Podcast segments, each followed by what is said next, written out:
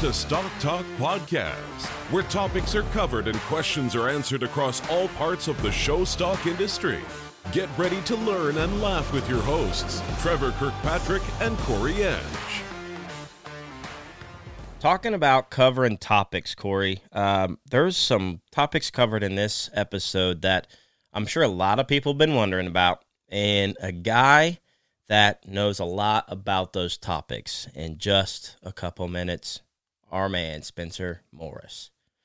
Yeah, I'm uh, real jazzed up about this one. Yes. And uh, and I use the word jazz um, as maybe a little bit of an Easter egg because we finally have a jingle for hats off. Real excited about it. I'm looking forward to that those topics too. Um, but you also have to be excited about the opportunities to view and watch livestock like you've never seen before on waltonwebcasting.com. Oh yes. Yeah. Go yeah. and get yourself a subscription by going to waltonwebcasting.com.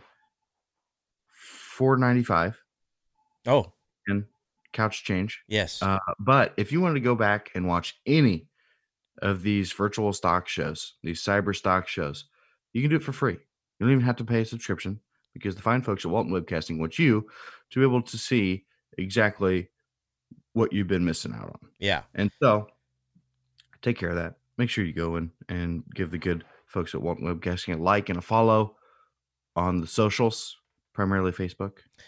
And correct me if I'm wrong, Corey, but they're headed to Des Moines in a couple weeks as of today. Yes. Yeah. So uh, looking forward to getting them on the road again with Greg. I'm sure is itching to get back on the road uh, instead of off the road with Greg. We, we want to see him back on the road. So Very, very, very much so. Speaking of shows um, and planning for stuff, how's BLE coming along? You guys got the got the big event this weekend. yes, Buckeye Livestock Expo is coming up uh, really quick. We had a good meeting there on Monday, uh, kind of finalizing some details, and we have a huge uh, support system out there that's been uh, very positive about it. So. Uh, folks, this is the last today and tomorrow will be the last day of normal entry fees on the Showman app website. Uh, we are showing hogs, sheep, and goats open to the world. Anybody who wants to come uh, can certainly can. Reminder: if you're coming from out of out of the state of Ohio, please bring your health papers. But after Thursday, so when it gets a little closer to time, entry fees will increase. So go to the Buckeye Livestock Expo Facebook page and find that uh, Showman app website and get your entries done. There's camping available. Uh, the facilities are absolutely gorgeous. They're air conditioned and huge and beautiful. And uh, the Holmes County Health Department's been awesome to work with. So um, make sure if you're coming, you do it uh, with regards to the health guidelines that are in place. And we're looking forward to a huge uh, turnout, I think. Uh, and it's just going to be exciting. I'm ready to ready to get it on the road. But Buckeye Livestock Expo is happening this weekend. Heard you uh, heard you had an entry come up coming up from Georgia even. So Georgia, uh, West Virginia, maybe Car- one of the Carolinas, Illinois, Indiana, Kentucky, Pennsylvania. Yeah. go open to the world. Um, I another positive thing about this being an indoor air conditioned facility is you know um, this supposed Sahara Desert dust storm that we're going to get part of here in the United States of America uh, will be sweeping through the later this weekend into the weekend, Interesting. and uh, you know if you're going to be in Ohio in an inside air conditioned building, you ain't got to worry about it. Yeah, we're uh we're expecting it to be pretty easily navigated. The the area is big. Uh, show off your trailer if you want. We got limited pins available. By the way, there is a awesome catering facility, Harvest Ridge, right there Oh, on the yeah. fairgrounds. And it's not like hamburgers and hot dogs. This deal is like roast beef dinner, fish fry, and oh, they showed us pictures of what they're going to make, and I was like, if it only smells half as good as, as it looks, I'm all in. so weigh in. Uh, the the uh, trailer spot auction on showpig.com on Monday went well. I saw. really well. And we're incredibly thankful for the good buyers there. But um, who knew that a trailer spot meant that much to people? But I'm glad it did. Um, prime parking, that's right around the corner from the show ring. And um, those folks won't have far to walk. But we will, we will have general trailer parking available, a little bit further away, but obviously uh, very manageable at that. If you're listening to this and plan on coming, please bring your generator. Um, the electric there at the Holmes County Fairgrounds in Millersburg, Ohio, is so so, and some breakers may flip if we all plug into it. So please bring your generator and be prepared for that. Yeah, nothing like a good generator to uh to bring to life. I feel like most people that show off their trailers bring generators anyway. Yes, but that's a, that's a good point to bring up. Yeah, but you uh, mentioned uh, our auction, and the reason it went so well was because it was on ShowPig.com. I mean, there's a lot of other options out there, but ShowPig.com knows how to do it probably the best. And um, that's something like you don't think about as, oh, if I'm putting on a show, let's auction off trailer spots. Well, we had a very, very successful trailer auction spot, and it was on showpig.com. So goes to show that we don't have to have show pigs in order to do stuff like that. They auction off gates or uh, used equipment. If you're getting out of the business or wanting to upgrade, a good way to do that is contact the people at showpig.com and they are so easy to work with. I wasn't sure how we were going to do this trailer trailer spot auction, and they pretty much walked me through my own thought process. So the people there at showpig.com are absolutely incredible and are there to help you out. Uh, visit showpig.com today. If you're in the selling market, they have specials going on. They have ad spots available on their jumbotrons, an email blast that reaches tens of thousands of people every day. So showpig.com, Corey, I'm telling you, it's a place people need to go. I was going to bring that up because the the email part because I honestly forgot that you guys were doing your trailer auction uh, uh, spot until I got the email oh. from showpig.com. I was like, oh yeah, so I clicked on it and just kind of checking out and seeing how things were going, and um, it is a very useful tool to have that. I mean, I get emails uh, daily from from showpig.com, whether that be just updates or or sales that are going on, uh, just things to watch and track. So um, no better way to get inside the the pocket of somebody than to have an email blast sent out. Yeah. What is it like 18,000, 19,000? It's growing. I'm sure it's even more than that now. Yeah. Pretty cool. So, um okay. It's time. Oh. Time for the Jazz Fest? Oh, you mean hats off? yeah. Well, who brings us hats off because we're going to get jazzy with it. Hey, hats off, all you cool cats and kittens. Sponsored by Fierce Threads. Fierce Threads is your number one source for screen printing and embroidery. Everything that we get done here at Stock Talk Podcast is brought to you by Threads. Yes.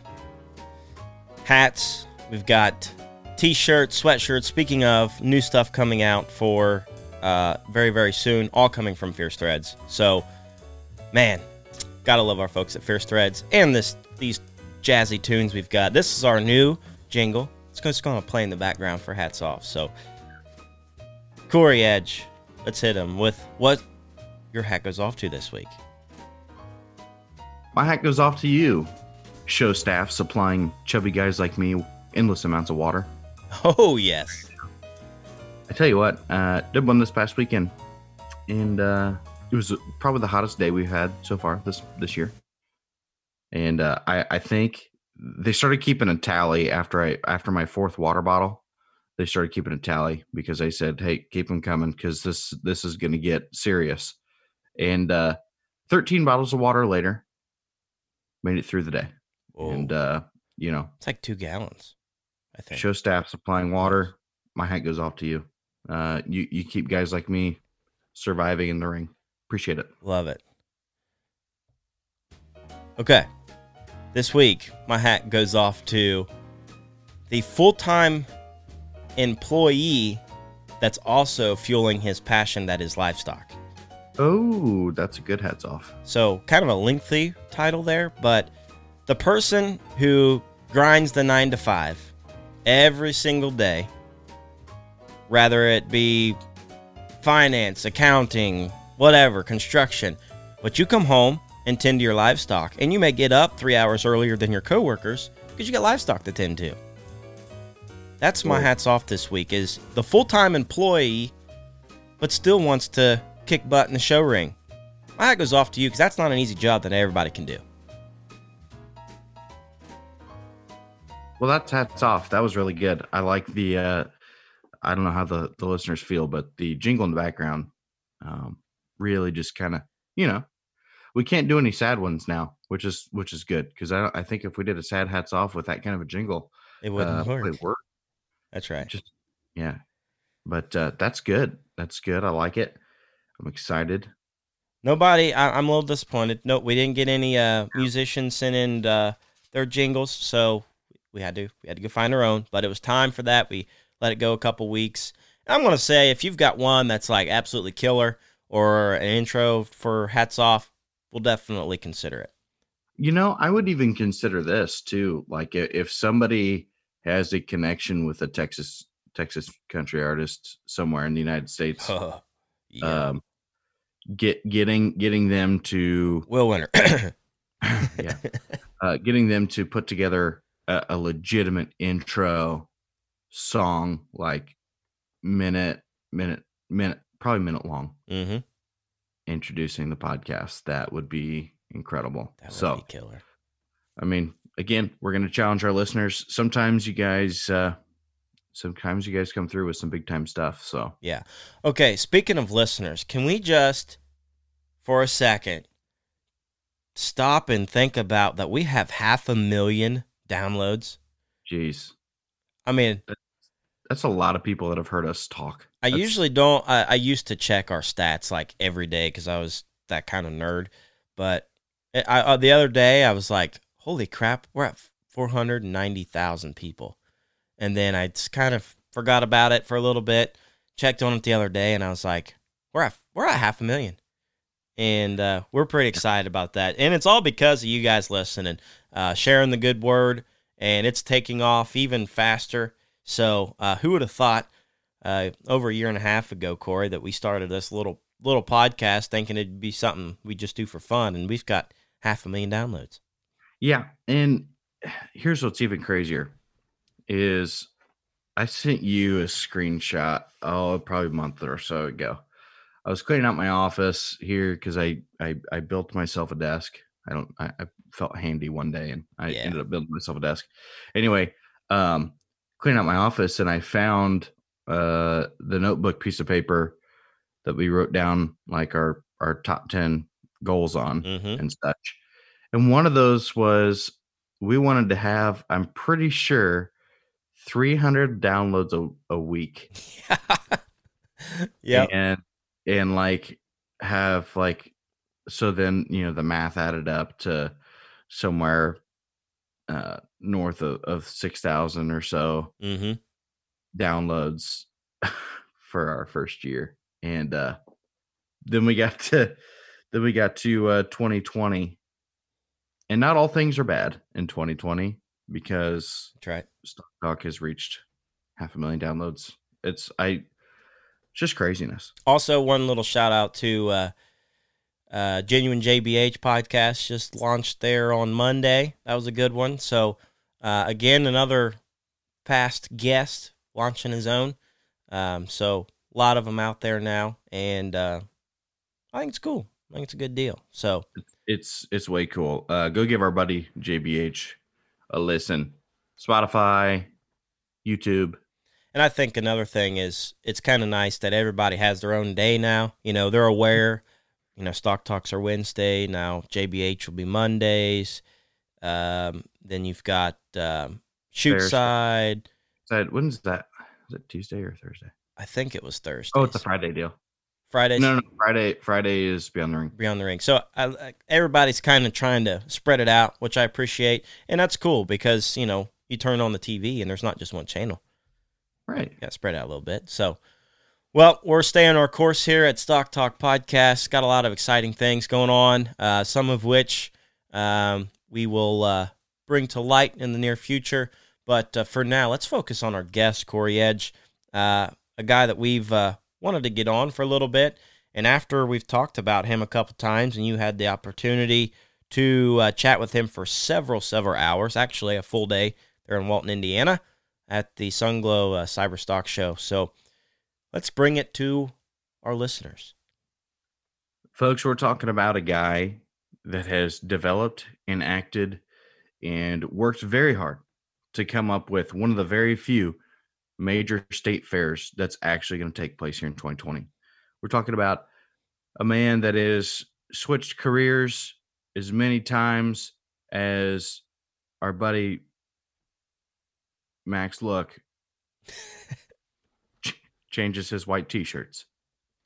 Oh, oh, Or or or maybe even Trevor changes his shirts because of pit stain. sweaty Betty. Either Hey, way. I bought three different kinds of deodorants the other day to eliminate this uh, underarm sweat. And just a little side note story here. Uh, I bought the Certain Dri stuff, and any of you who have a sweat problem, I think I, it's it's now a clinical problem. Like I need probably need to go to the doctor for this. And I got that Certain Dri roll on stuff, and I like always lather it on just to make sure I don't sweat. Well, Yeah. come to find out, you need to put that stuff on sparingly and at night. And I always do mine in the morning to get ready for the day. Got a little itchy underneath the armpits. Look like a monkey walking around all day scratching my my pits. So, anyways, sorry to interrupt you. Uh, let's just get straight to it because I think uh, you know you guys are going to get enlightened Yes. uh, on, on a lot of things, uh, and also there's some really cool stories uh, in here that I think will be really awesome teaching moments and lessons for those of you listening that may need to hear it. Welcome to the show, longtime listener, first time caller, Spencer Morris.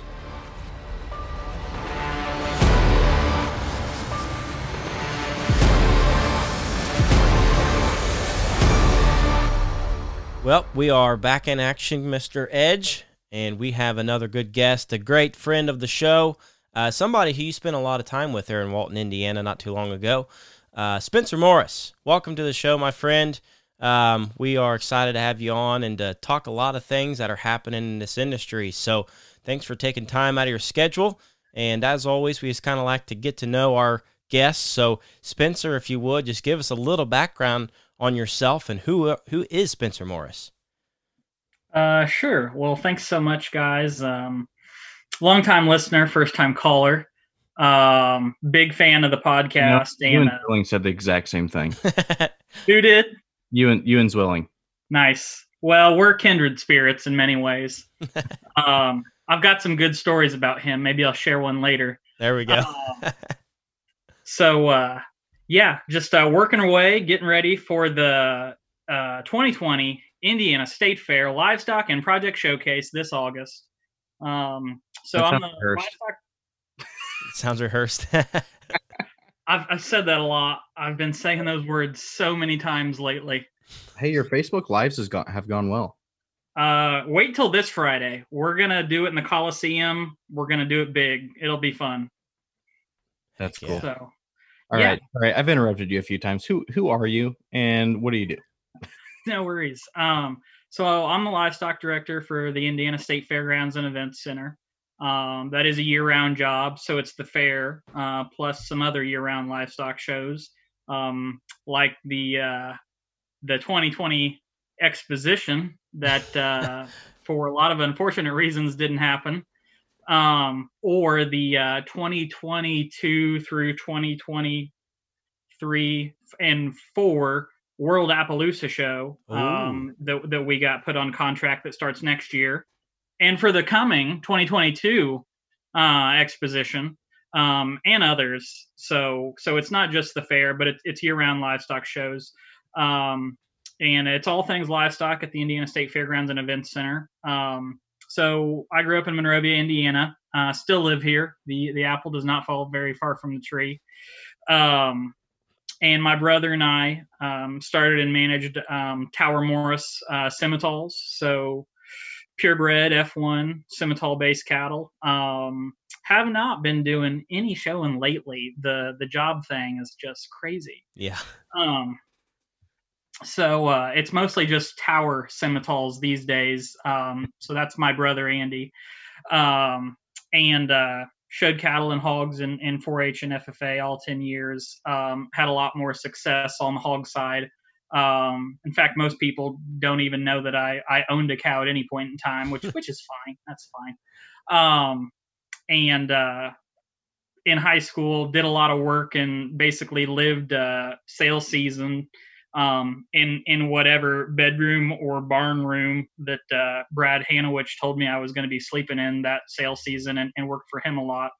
Um, in high school, went to Lakeland Junior College, um, and and while I was there, worked at uh, Prairie State boar stud. That's uh, a thing of the past, and uh, also uh, uh, wound up living one summer in Brent Titus's attic while I while I was a Lakeland student, um, and then w- went to Purdue. Um, funny story about Purdue. When I first arrived at Purdue, so basically I so uh, the summer between Lakeland and Purdue was a really complicated summer for me for a lot of reasons, uh, family stuff. But uh, I applied late and, and, got in late, and it was July before I knew I was going to Purdue. So wow, I mean, everyone else knew back in May or before, and just everything was really late. It was a complicated summer for me, so I had no place to live. So when I went to Purdue, I went homeless and basically lived out of my Ford Explorer for about a week.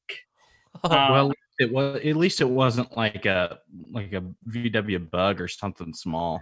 Yeah, yeah, yeah. Uh, I yeah. lived on some friend's couch in the AGR house for a few weeks, and um, then finally found a home uh, in an in an apartment. So, so from being homeless, quote unquote homeless, in your vehicle, uh, you still lived and thrived in Boilermaker country, and um, so now, how did you become, or how did you find such a, um, I want to call it interesting job position? Was this uh, posted for everybody to see, or did you shake yeah. somebody's hand and say, "Hey, we want to hire you"? Or tell us a little bit about how you became the livestock manager at the Indiana State Fair.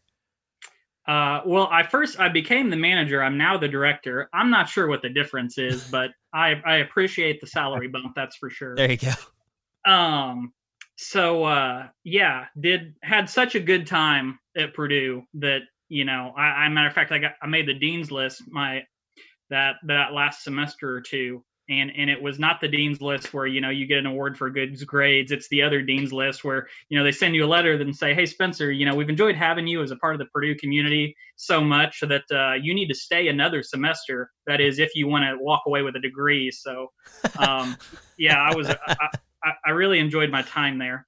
Um, but so post Purdue, um, my first job was at the Indiana State House. Um, I was I was a ag liaison to the House of Representatives for a couple of years.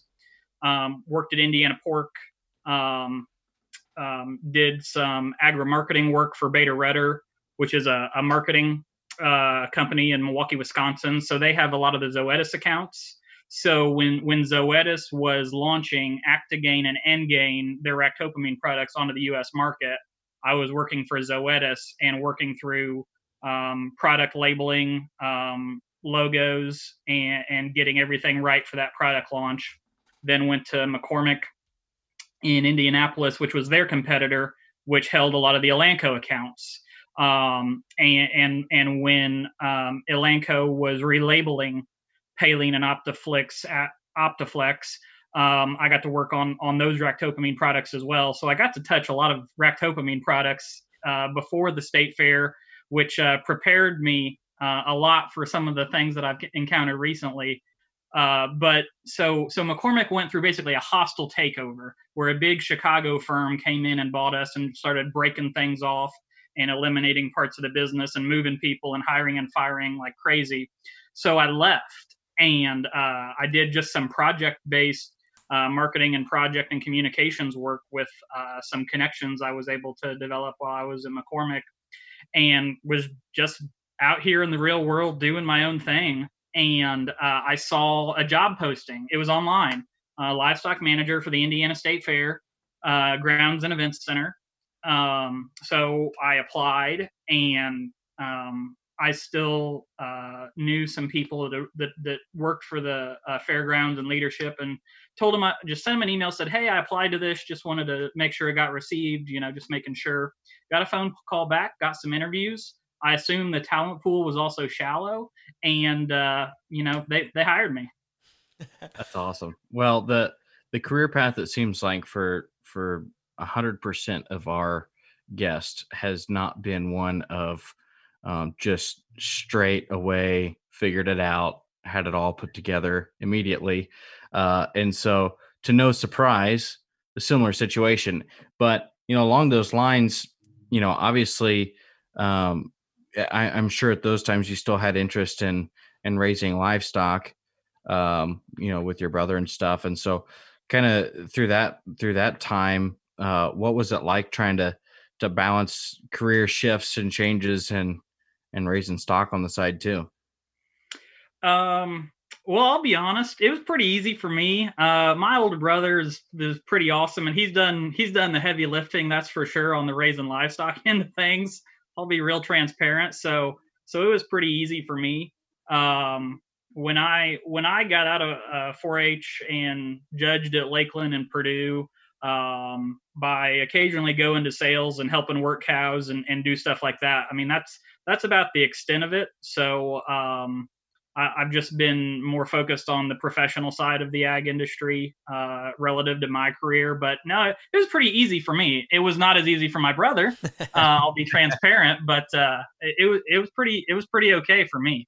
That's hey, you can't really complain too much about that. So let's let's get into the meat of this conversation because um, I don't know why um, I decided whenever Trevor and I were texting back and forth about what kind of questions and things we wanted to discuss today. Uh, this one hit me the hardest, and why I kind of wanted to put it towards the front of the interview. So, um, w- what has it been like trying to plan a state fair during a pandemic? Let's just start there. Uh, so so so the phrase that I think best describes what what the last 75 days, you know, in my role or any anyone else in a similar role um, is a roller coaster. Uh, it seems like whatever the COVID numbers or the mood of the country or the mood of whoever is talking on the news that day, you know, some days it's optimistic, other days it's the end, the end is near. Um, so it, it's been very much a roller coaster ride. Um, and I, I remember I did I did a little research. I remember it was either the last week of February. I think it was the last week of February or the first week of March. It was a week Houston was evacuated. Um, I didn't look at the date yet, but I was in my office on the fairgrounds, and um, I mean I'm hiring judges and and working on fair stuff, and uh, I'm watching the Indianapolis Flower and Patio Show um, move in to the West Pavilion. We know it as the cattle barn during the fair. And I on my phone I see Houston Livestock Show is evacuated because of COVID. And I'm just thinking to myself, oh my gosh. And and I, I, I looked at the tagline just to make sure I got it right. The largest and richest livestock show and rodeo in, in the United States was just evacuated because of COVID. And I'll be honest, guys, I, I was scared. Like, if it can happen to Houston, it can happen to anybody. Um, yeah. So, so, so that's where I feel like the journey started was that week, um, late February, early March. And then, you know, it progressed into the, you know, everyone regardless, just about regardless of where you work. Um, in an office setting, you know, the orders were go home but keep working. So, so went home. And you know, at that point, the talking points were, you know, all is well. state fairs charging forward, and and can't wait to see you there.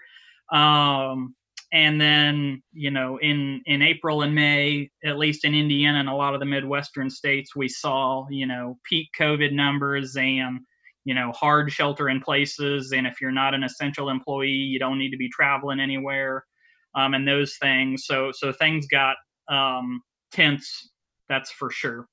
So during that process um, i was at least outlining a lot of different plans a through z and some of them sounded better than others and um, it just got to a point where i'm like I can't make these decisions by myself, and, and the state fair board can't make these decisions by themselves. We need more information. We need input. We need to hear from our customers. So, um, luckily, um, we were able to put together some exhibitor parent focus groups. Um, and I, I chose exhibitor parents just because of the seriousness of the issues. I did not get any young exhibitors together.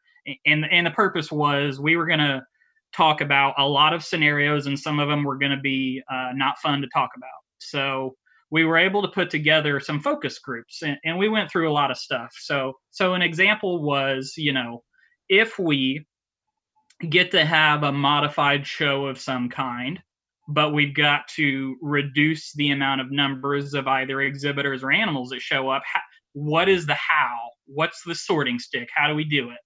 So, um, on like my examples that I shared with the, the, the parent focus group, it was um, what if we have a virtual sift? That way everyone gets a chance and it's, you know, we're all distanced at home. So it's like a virtual stock show, but it's a virtual sift. And then, you know, we tell the judges you got to sift this, you know, half out or 40% out or 20 or whatever the percent is out. And then we have a smaller live show later in August. And then the next option will what if it's a parking lot sift and it's kind of Texas major style? What if it's um, a lottery, Denver style, and you know it's just luck of the draw based on what the numbers do? And so we went through several of those examples, and in the end result, that all of this parent focus group, you know, told me that they thought they were confident was the best solution was, well, can you just if you limit the number of animals to say one or two or three per kid per exhibitor um, you know does will that make will those numbers make it possible for every 4-h exhibitor livestock and animal exhibitor to have the opportunity to exhibit at the indiana state fairgrounds this summer at the indiana state fair? And my answer to them was yeah that would do it. So that wasn't even an option I presented to this focus group, and those exhibitor parents informed that direction, and that's the direction that we've taken. So, so we put together these focus groups, and, and they begin to help us fill in kind of the at least the initial gaps in Plan A through Z. So May and June, we're going through all the scenario. I mean, all of them. It's everything from we're having a full blown fair to nothing is going to happen. I mean, nothing. And it's Plan A through Z. It's May and June, and May 25th rolls around I don't know what it was about this day, but this was a special day. Um, so it was it was Monday Memorial Day is was is the day, and this is like two days before you and I talked. Yes, because I remember you and I talked, and I was just trying to get some information to spill out to our audience, and then in two days, you jerk, you changed on me. I'm yeah. just kidding. It worked out for the better, but anyway, I, I just. Yeah that was it was just I would kind of want our audience to know that that's how fast things yeah. can change. So anyway, continue. No, yeah, you're you're absolutely right. Um, so we had plan A through Z, and I, I do mean there was there was just about that many different options on the table. Um, but you know, in May, um, the the COVID situation in Indiana and the Midwest and nationally was still really fluid, still is but uh, you know just the numbers and the national and the state optimism and and kind of the seriousness or the relaxedness of health guidelines was changing every day so much that it was really really hard to be able to have some confidence that you know plan A is going to be better than plan H. But I I just some some of our um, state fair leadership called me on the 25th and said you need to prepare for a modified livestock show, a live event. How would you do it? I'm like, I'm ready. Let's let's do this. So before then, I'll be honest, the direction was cloudy. Um, just because um, everyone ha- there were so many questions and very few answers about which plan to pursue. Um, something happened on the 25th, and I don't even know what it, it the energy was different and I know this sounds weird, but I'm a big believer in energy. The energy was different. And the direction I got that day and just the tone and the voice of everyone was different. I don't know what changed, but something changed and it was uh needs to be modified and limited, but it's a live livestock show in August on the same dates and go. You have 48 hours to give us what that plan so in this scenario, let's say that's plan, you know, um, G, you got 48 hours to give us the outline. You got one more day to give us the financials, and from then on, that's that's what we've been working on. And I don't know why. If you called me on the 24th of May, I would have been like, well, we got all these plans and and we're evaluating all of them, and we're going to do as much as possible in August. But I, I would have probably like Corey told you, you know, there's a lot of there's a lot of options on the table. It's just a matter of we don't have enough answers to really be able to devote a lot of time and confidence to pursue it. And something changed on May 25th, and I don't know what it was, but since then, uh, it's been uh, all work all day for the Indiana State Fair 4-H Livestock and Project Showcase.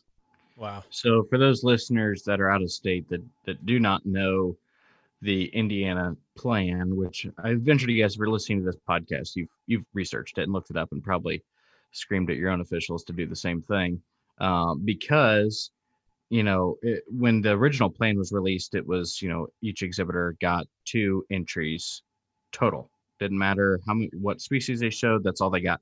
And then now exhibitors get a chance to show, you know, two entries per species of, of whatever choice they want. And you know, you want to talk about um, just the ability to adapt and change and listen and and understand um, what's going to work and, and what isn't what's going to uh, be the best option and yet you know in this pandemic you know we are able to have a state fair and and i i don't know of many states or, or any if at all of the size and scope that the indiana state fair is you know as far as exhibitor numbers and that. I, I don't know of any other state fair like it that's going to happen this year. Maybe Iowa. We still that's don't. in Iowa, and that's yep.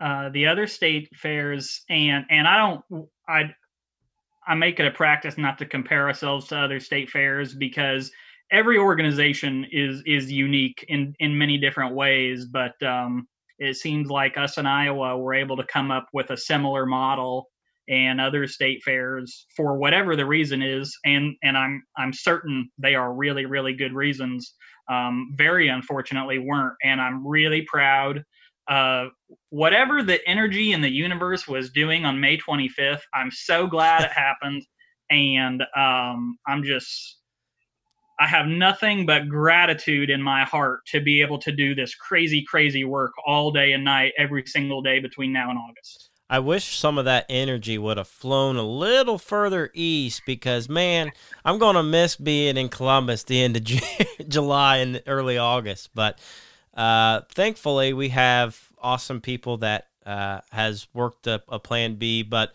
uh, but you know that is so cool. I mean, I, Corey and I talked a bunch of, about your conversations, you and him, and what was going to happen before we knew, and um, you know, it, it was really really awesome to see things coming and still coming out. Um, so yeah. one of the things I wanted to get into, we didn't really write it down, but what kind of relationship did you have to develop if you didn't already have one with the state health departments, uh, local organizations like that? Uh, we're putting on a small show uh, this weekend, and uh, our local, um, luckily, our local health department's very, very open about what needs to be done. So at a state level with thousands of people potentially. What have you had to do? What meetings were taking place to get this thing going?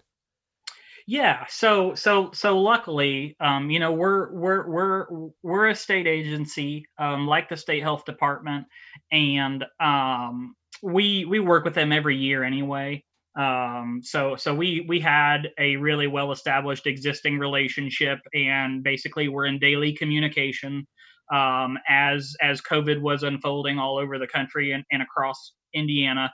Um, so um, I, I think what what we had to sort out for ourselves was how do we break it up? How do we measure it? Like how can we ensure that we're measuring it in the way that in a way we've never done before? How do we measure it in a way that satisfies the the measurement requirements for our state partners um, and and so that was like everyone else that was new for us so um, um, the the equation that we began to develop was you know we we a started with the square footage of a building subtract non-navigable floor space. So floor space only counts in the era of COVID if a human can freely socially distance and freely navigate it. So you start with the floor space, you subtract all the pens, you subtract all the show ring, all the bleachers, anywhere where equipment or stuff exists that occupies floor space. So it's building floor space minus non non navigable space minus your average staff and volunteer, you know, human per head and then you divide all that by 36. So six feet per human. And that's area on the floor. Six times six is, is 36. So every human gets a 36 piece of floor per human. And then we divide that by the average number of exhibitors that we have to give us how many exhibitors we can have per building. And then we divide that number by two, an exhibitor plus a guest. Or we divide that number by three, an exhibitor plus two guests. And those were the formulas that we used to develop the um, uh, right size for our plan. So um, we were lucky as a state agency to have an already established relationship with the state health department. Um, there's there's a really unique person at the state health department. Um, her name is Dr. Jenny Brown, and she's she's a veterinarian, but she works for the state health department. Her her role is to study and monitor and, and, enforce the relationship between human health and animal health. So oh, the wow. state health department is in charge of human health, right? Whereas BOAH, the Board of Animal Health, is in charge of animal health, and she has this really unique role um, where she's monitoring and and looking out for both. So I know that that's not common, and, and I don't know I don't know how other states are set up, but um, we're so grateful to have her and all of her awesome work uh, to be able to benefit um, our event and the state of Indiana. Wow, what a unique position! Uh, you know, I bet some of that stuff crosses over more than probably what we realize. Uh, but boy, it came to a head this year for sure. Um, and I that's the first time I ever heard of uh, that kind of formula. And I can only imagine to be a fly on the wall with some of these big time meetings, how that came about and the brilliant minds that formulated that. So uh, that's that's important to have relationship with your health department. It was easy that you did it in years past anyway, so you could just move forward. You guys probably know what's coming. But we need to tell you a quick break in the action for our buddy, Jace Tarbell. Tarbell Marketing and Design is one of the leading companies out there for your marketing, design, whether it be logo or graphic tee or just a cool graphic for your upcoming sale or just a cool graphic for a milestone in your company, whatever it may be, Jace can do it.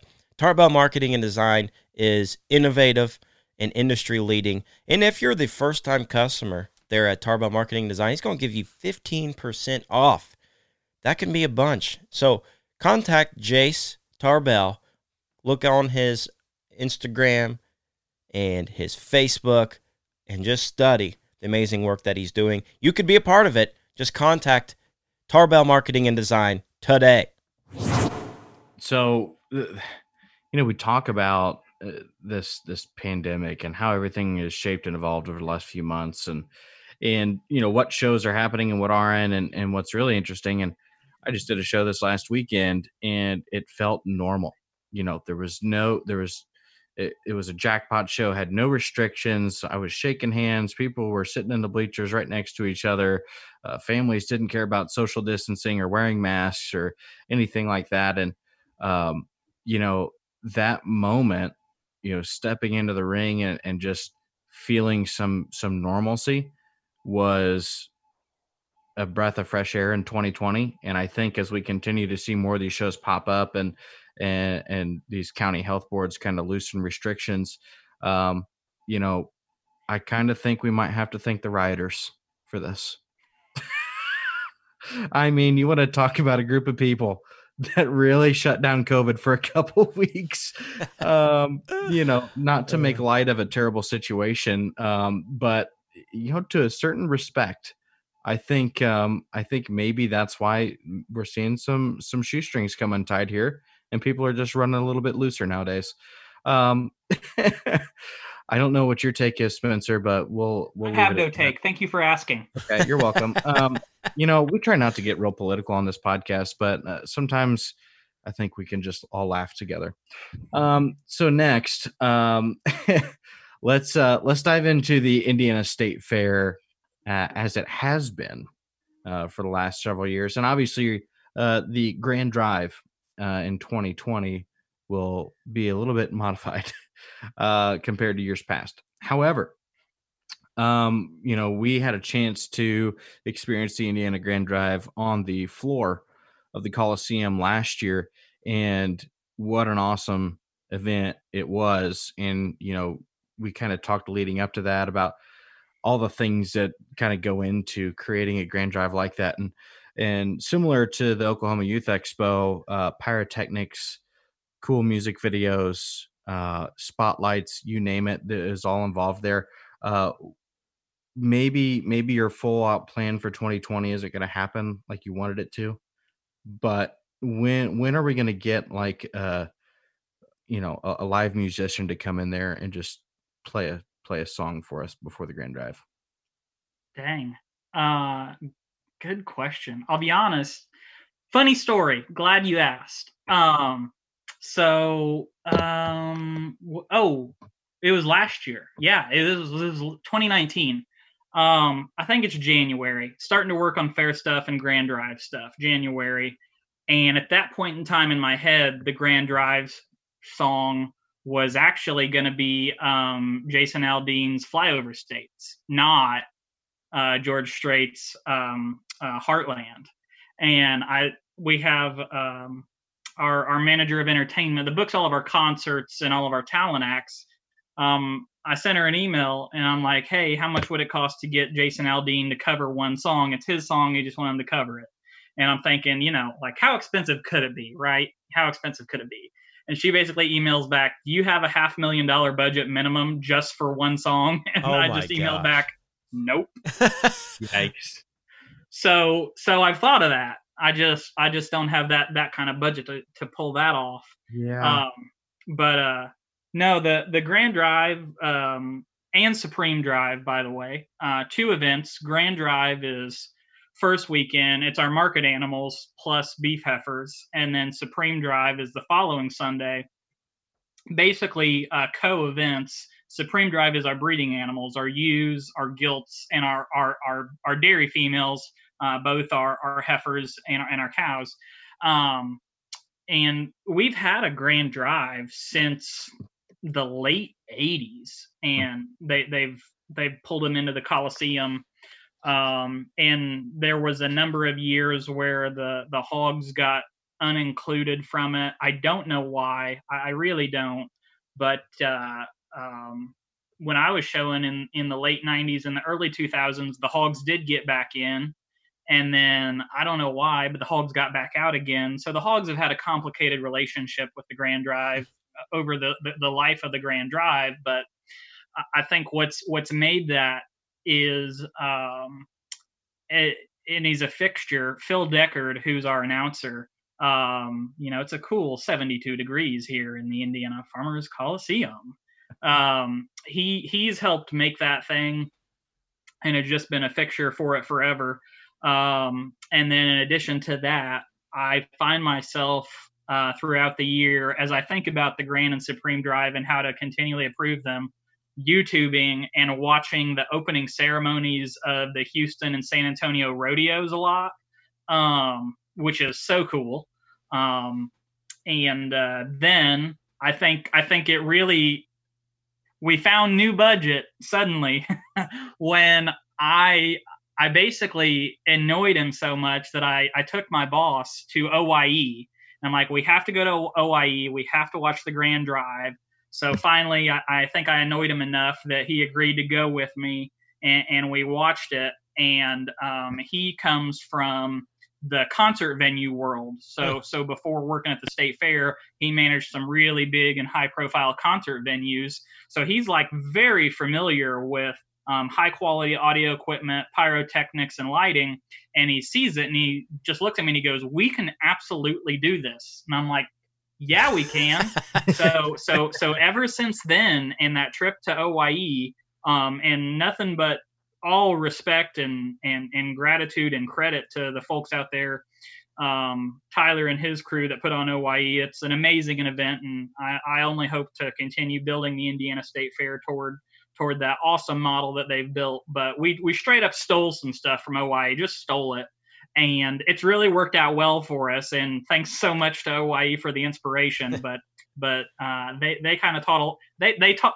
I learned everything I know about pyrotechnics from Tyler Norvell's OYE Grand Drive. So um, and then from there we just we just build on it every year and it always starts with a song so like um, and i feel like the grand drive video is i probably think about that every single day at least for five minutes every single day of, of the year without a beat and i'm just like well what song is next year what's what's the fair theme and, and i'll be honest so it's changed. Um, and I think I told I think I told Corey this when we were at Walton doing um, the uh, Sunglo uh, Quarantine Classic uh, there at Walton webcasting that you know the the fair theme was basketball.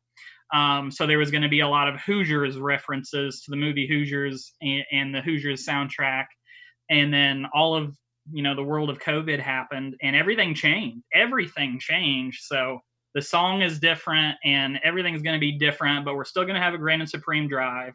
We're still going to have a Grand and Supreme Drive video. It's still going to be in the Coliseum on the dirt, but um, you know it'll be pared down. You know, uh, budgets I just can't describe are tighter than ever. Um, every penny counts these days because um, like like many people and like many organizations you know we without without without events we, we don't have income uh. um, so as a result you know no pyrotechnics um, no big light show no smoke but we're going to have a, a, meaningful and dynamic grand and supreme drive video and we're going to showcase the very best livestock and young people the state of indiana has to offer um, and with the, with those very basic ingredients, um, I think I think it's going to be an awesome night. I feel like there could have been an opportunity, and maybe it crossed your mind. I don't know, but to pitch the idea for the new song to be the theme song to Space Jam, uh, that would have been That's been really, suggested. Yeah, that would have been a great basketball reference. I just wanna I shot it down real hard. Dang it! shot it down real hard. Uh, you know, another one that may get shot down, but could be pretty useful in a in a pretty weird year.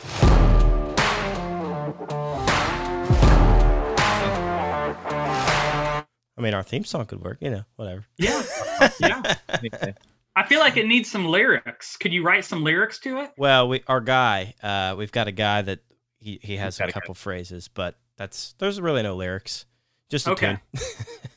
okay. Uh, I don't. We don't have a half a million dollar budget either to get Jason Aldean to cover. Something. Yeah, you know, yeah. you could go down the ladder a little bit, maybe uh Josh Abbott or somebody like yeah. that. But I don't know if that's down the ladder, Kirky. That's true. I, mean, I, I, shouldn't say it like that. Be climbing the ladder there. But, yeah, I mean after after that initial like question and and research phase, and then they started talking to me about like licensing fees and all that stuff. I'm like, nope, we're gonna do it bootleg like we always do, and it's gonna be great. Yep. no more questions. I don't think that there's anybody going to be there showing up uh, trying to serve you a letter of cease and desist for using songs that don't belong to you. Yeah. We're just going to keep doing what we always do. I tell you we'll, what, yeah, we'll ask for forgiveness later. Regardless of what what song it is, like is it is such a cool atmosphere, and you know the lights, the pyrotechnics is cool, but what happens in the ring is probably the most memorable. Let's be honest. Like you guys put on a heck of an event. Don't get me wrong, but it's the quality of the people that you've surrounded yourself with to put them in that ring that makes it that and and to yeah. be down there last year was so cool to witness some of that stuff and uh, you know the tears in the eyes happy tears and the handshakes and the high fives like uh, the indian state fair was just just an awesome deal last year and i'm sure it'll be just as good this year. Trevor would you say the indiana state fair is better than the ohio state fair? Oh grand drive? No just total. I mean grand drive included uh, Grand Drive, definitely. I had. I'm trying to bait you into saying yes. Yeah, well, maybe just this year, just in 2020. Yeah, 2020. yeah, that's an easy easy to say. That's like uh, having one Tamworth gilt to sort, and it's champion gilt. You don't have to make a mistake. Oh, Uh, shoot. But uh, no, that's good stuff. And and one of the things moving forward that uh, you know I'd love to get your take on is what battles are we going to face? You know, all these state fairs that are trying to to model something, or, or even the county fair level, do something. But what battles are we going to fight in our industry moving forward in the summer and, and obviously into the fall? Yeah. Um. So so I will say that um, the amount of confidence and and credit that people are are are um, circulating my way is is overwhelming. But honestly, guys, this was a giant team effort. It's not me. It's not just me. It's the board. It's the commission.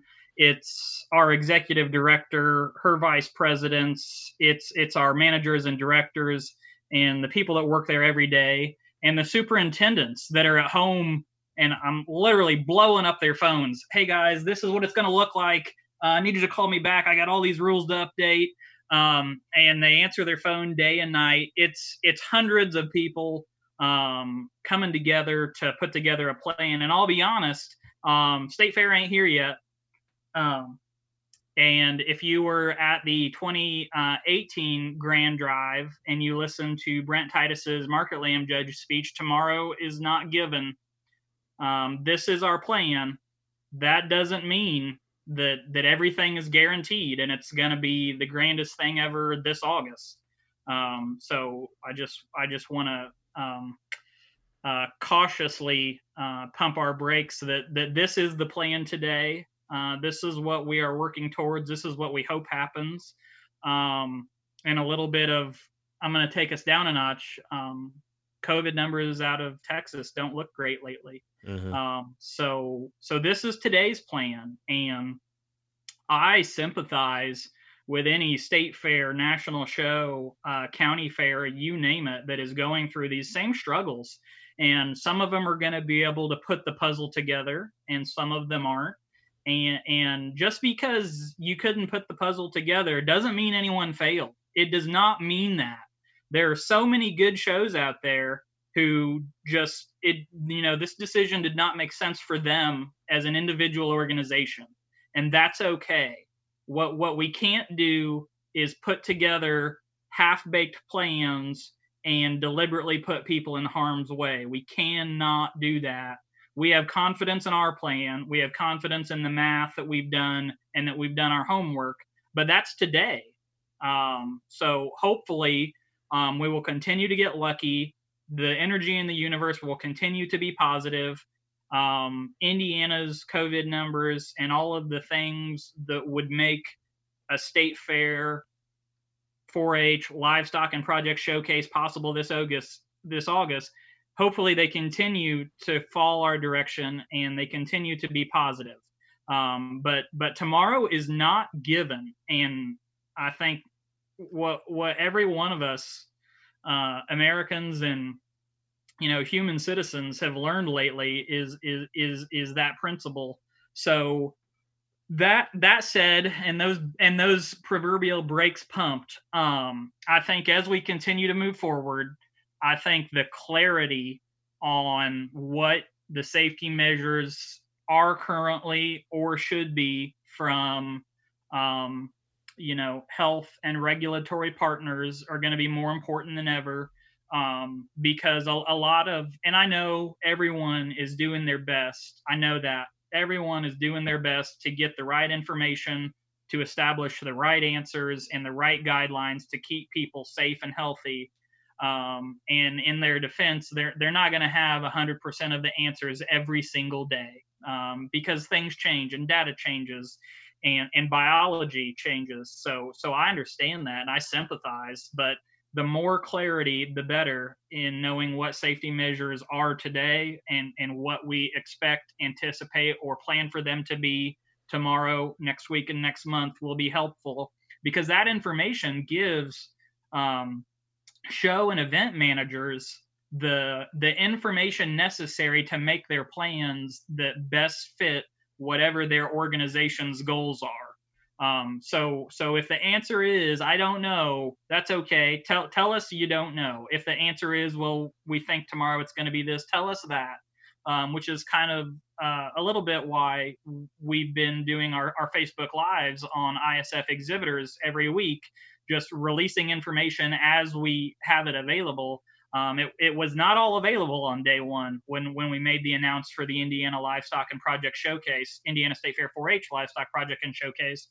Um, so so clarity on what safety measures are and what they should be, or I think this is what they're going to be, um, so that shows and events can plan and r- lift as much darkness and and unknown as possible.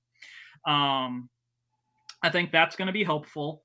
Um, I think responsible behavior from shows that are currently going on um, is a part of this equation. If if if we're moving lots of humans and commingling them into a building and we're not paying any attention to our hand washing or distancing um, you know folks I, I sure hope i sure hope that doesn't cause some other events later in the year issues i i believe more livestock shows are a good thing i believe that these pasture and pop-up and show off the trailer shows have been a great thing for our industry and have, and have been a great um, tee up in getting us back to showing livestock and in sharing the human animal connection with these young people. I just hope that we're all uh, doing our best to to take um, the shows happening now uh, seriously and responsibly.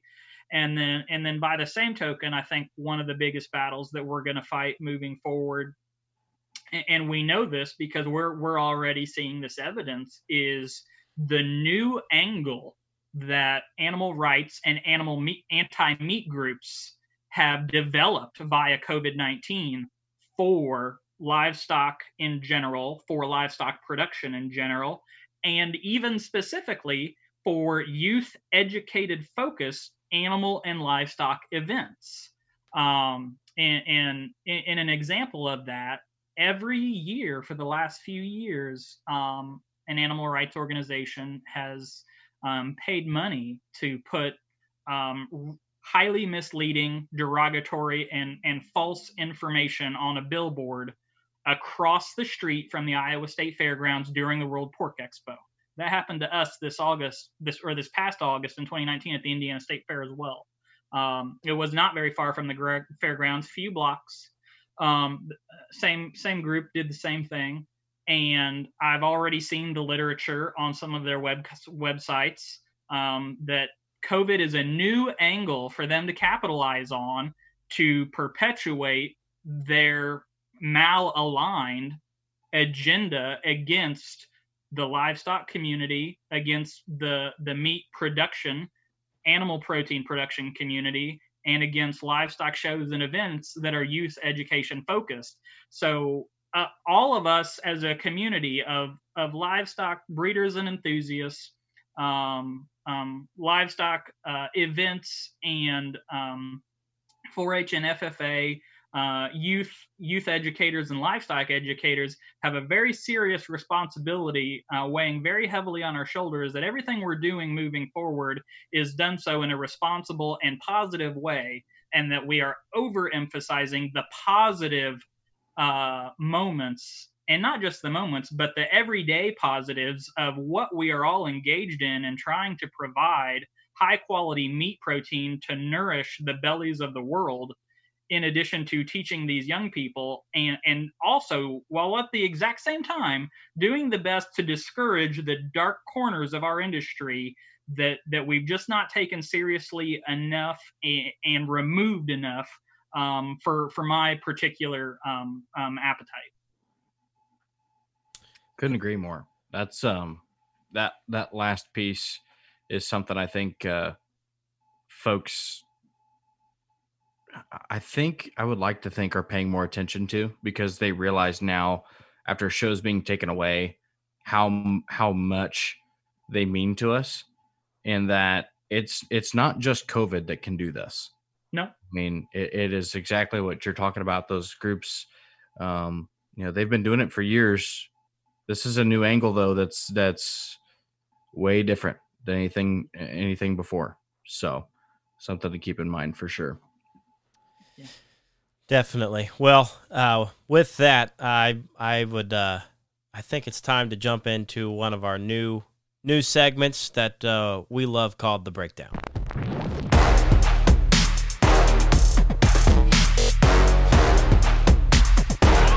The breakdown, brought to you by Brad Halford, located in Kokomo, Indiana. Great friends of the show, great friends of the Indiana State Fair. Uh, by the way, um, love love the folks at Brad Hal. Uh, again, this is the breakdown. Um, you probably just haven't been spending a whole much uh, lot of time on the road, but if you do happen to break down, just forget paying you know excessive fees and labor to get your truck fixed. Just go buy a new one at Brad Howell Ford. Get a new one. So uh, w- there's what we're going to break down, and this actually goes back to an old um, segment that we used to have. But I want to know the Spencer Morris list of state fair pet peeves. Now we can take this in many directions, but what are some of the things you've noticed that you'd like our listeners to bring to their attention? Things at state fairs that drive you nuts. Now this can be families and their exhibitors. This could be uh, uh, officials or maybe something on the midway, whatever. Let's just uh, bring some of these pet peeves to their attention that maybe not everybody knows about. Cool, cool. Uh, I never get to talk about this ever. I'm, I, got to be Mr. Positivity in my role, but uh, I've got, I think I've got three big things and two small things. Um, number one, the thing, I'll be honest, the the thing that really um, forces me to to literally have to just go away for a few minutes and have some have like 30 seconds or a minute of personal quiet time uh rudeness just mm. rudeness in general um and it comes in many forms. And um i forget what show he said it at but i've never heard it put so well. Uh will winters said just be nice. Don't take no talent. Just be nice. Um, and I'll, I'll, tell you um, two two stories of how rudeness didn't work out for somebody, and one story about how um, keeping a level and calm and collected head produced, um, you know, a result that still, when I talk about it, I cry. Um, so, so those those examples of rudeness are uh, stall assignments. So, so in this story, I'm in an I'm in a barn office and um, uh, a person comes in and uh, basically tells my barn staff that they need to give them a new stall assignment right now because the stall assignment they gave them just just won't work and is really dumb. Don't know why you would give me that stall assignment and you have to fix this right now and I'm just standing there and uh, I didn't say anything because I'm in shock. Like, why would you speak to someone like that? And and I just window dressed that up real good because there were some expletives that this person used, and, and so I just window dressed it pretty nice for him. But I, I didn't say like I'm in shock. I'm like, it's it's it's your it's your it's just your stall location. You get the same amount of, of pens and everything. Like, why why why would you speak to someone like that? and um, so it's over and the person walks out and i i follow them right out of the office and they get to where they were going they turn around i go hey my name's spencer morris i'm the livestock director and i was in the office um, when when you went off on my office staff in there and i need you to know that these people um, are, are doing this for very little and in many cases sometimes no money. And they're people whose kids and grandkids show here every single day too and they love this place with their whole heart. And their their job is just to assign pens not in whatever particular location that, that you have developed some type of a, a fanatical association with within the building. And i go so that said i just need you to know what you just did in there there was a better way to do that all i'm saying is there was a better way to do that if there was an issue there was a better way to do that. There was a better way to say it, and there was a better tone to have. And that's all I'm saying. Um, so so that's that's one example. Um, another one is um, uh, a story of there there was there there was a livestock species and and I'm in a building and I get this phone call that there's a bunch of upset exhibitors and it's during one of the junior shows and I go to the building and I have a small group of exhibitors parents, exhibitor parents, I need to emphasize, and they're upset that there's free feed crud on the pens. And I and they told me that, and I, and I just looked back at them and said, "Okay, there's feed crud on the pens." And uh, I I very obviously did not understand, and they basically wanted to be exempt from our Indiana State Fair 4-H animal testing program because there's feed crud on the pens, and I know that because they said, "Well, you know, you can't test our animals." And I'm like, "Well, um, no, that's that's not accurate." Um, and I, I, did not understand because in Indiana, sometimes our exhibitors are a little spoiled in that we offer pre penning and pre tack. You can move in the day before, tack in, even select your pen location if you participate in that process. Um, I don't know another show that does that. And, and I sent some text messages just to verify. Denver does not do that. The North American does not do that. Um, many state fairs do not do that. I don't know a single county fair that does it. So so so that's a a, an added value service that we provide to our exhibitors that want that kind of convenience. And and my trouble with understanding was, well, this was not a problem when you picked out this stall location. This was not a problem when you moved the tack in to this stall location. And these animals have been in this pen all day long. You, you, we started moving in at 6 a.m. So why is feed crud on, on your pens, on the metal pens, suddenly, very suddenly, a problem that was in front of you bef- before you picked the pins, before you moved your tack into them, and before you moved your animals into them. Well, we didn't notice it. I'm like, okay, so so help me understand why this is a problem. And apparently, there was a fear that the animals would test positive for something based on whatever the feed cred on the metal was. I'm like, well, I mean, I I guess I I I can understand the initial reaction, but but you know, if that were true, every livestock show would have hundreds and hundreds and hundreds and hundreds of positive, you know, uh, tests every at every single livestock show everywhere in the country, including ours. Um, and and in that particular building, the year before there were zero tests, positive tests. So so as a result, this you know the mathematics say this is not an issue. Um, so so uh, what we did do was um, in order to uh, show those exhibitor parents that I was doing my best to understand where they were coming from. Um, I called our entire testing team, like 13 people, over to that building, and we scraped feed crud off of all of those pins and into sample cups and sent it off to our testing labs where we have everything else test- tested, and nothing came back. Zero things came back. So, so those are two examples where where and I, I, I tell that story in this in this example of rudeness because the the force and the attitude of which this uh, issue was raised to me and communicated to me um, definitely rose to that. It was not just a "Hey, we think this." It was a "What are you going to do to fix this right now?"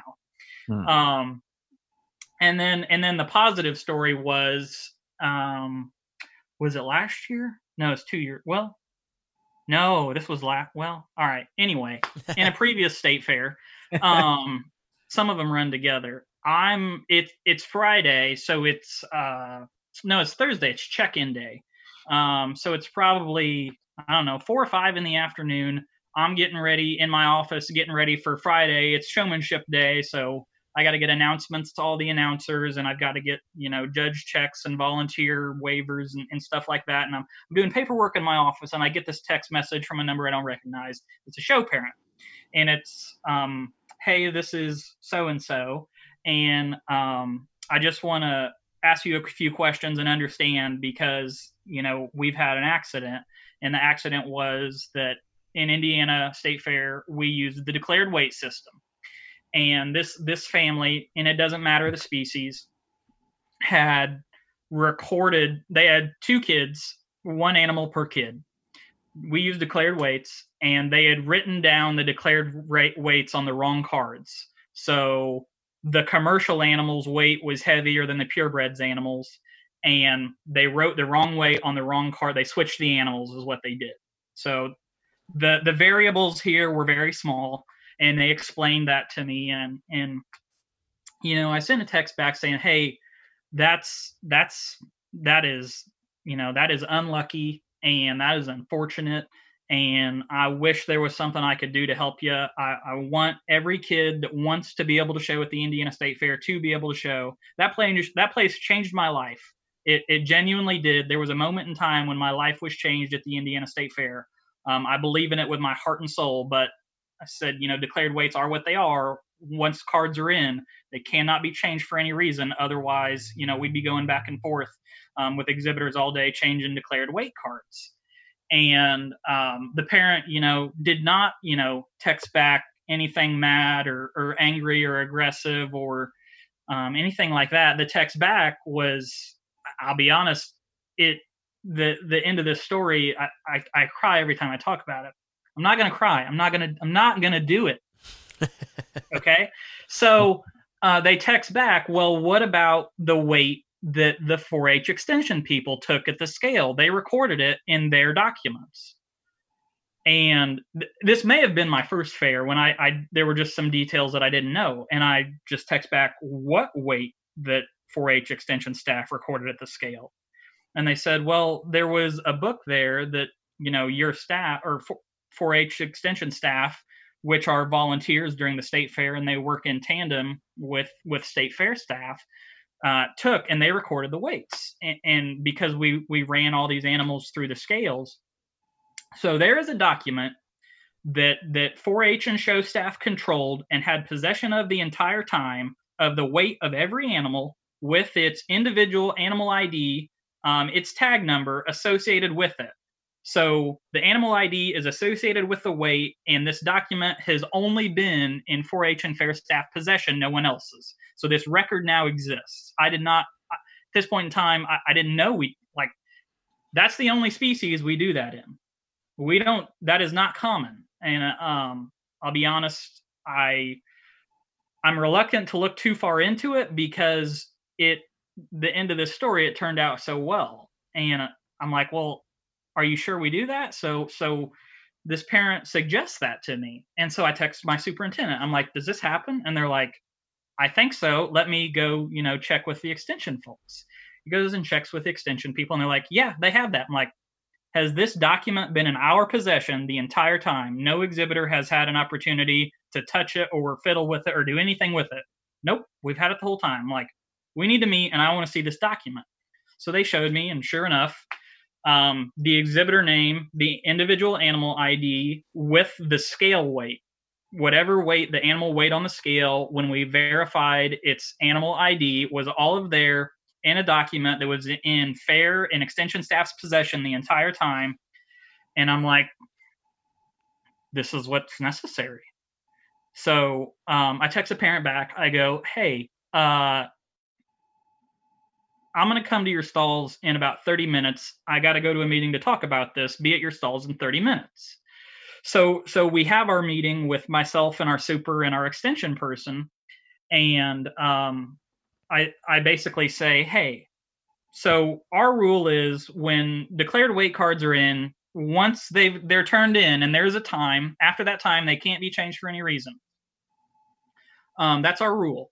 I said why can't we just take the show weight, the show weight that we took, that is in this document that's been in our possession the entire time, that clearly reflects these two animals' ID, that clearly reflects the huge difference. We're not, ch- and, and my reasoning and my rationale was we're not changing their declared weight. We are using the documented scale weight that we as show staff took documented, and this document has been in our possession from the time we took this until now. It's never been out of our possession. So, um, the counter, the a question that came up in the meeting was, well, if this was another species, would we be having this conversation?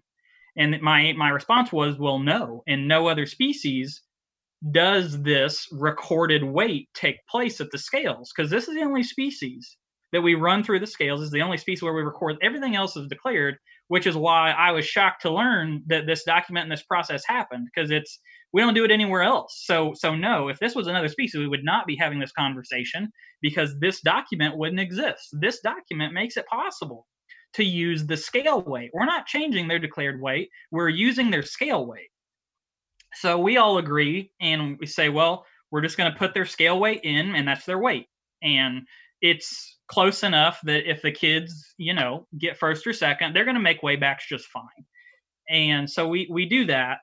And now mind you before that parent texts me the weight difference was so big. And um, this was a competitive family. We were probably getting ready to to dq two kids from the indiana state fair.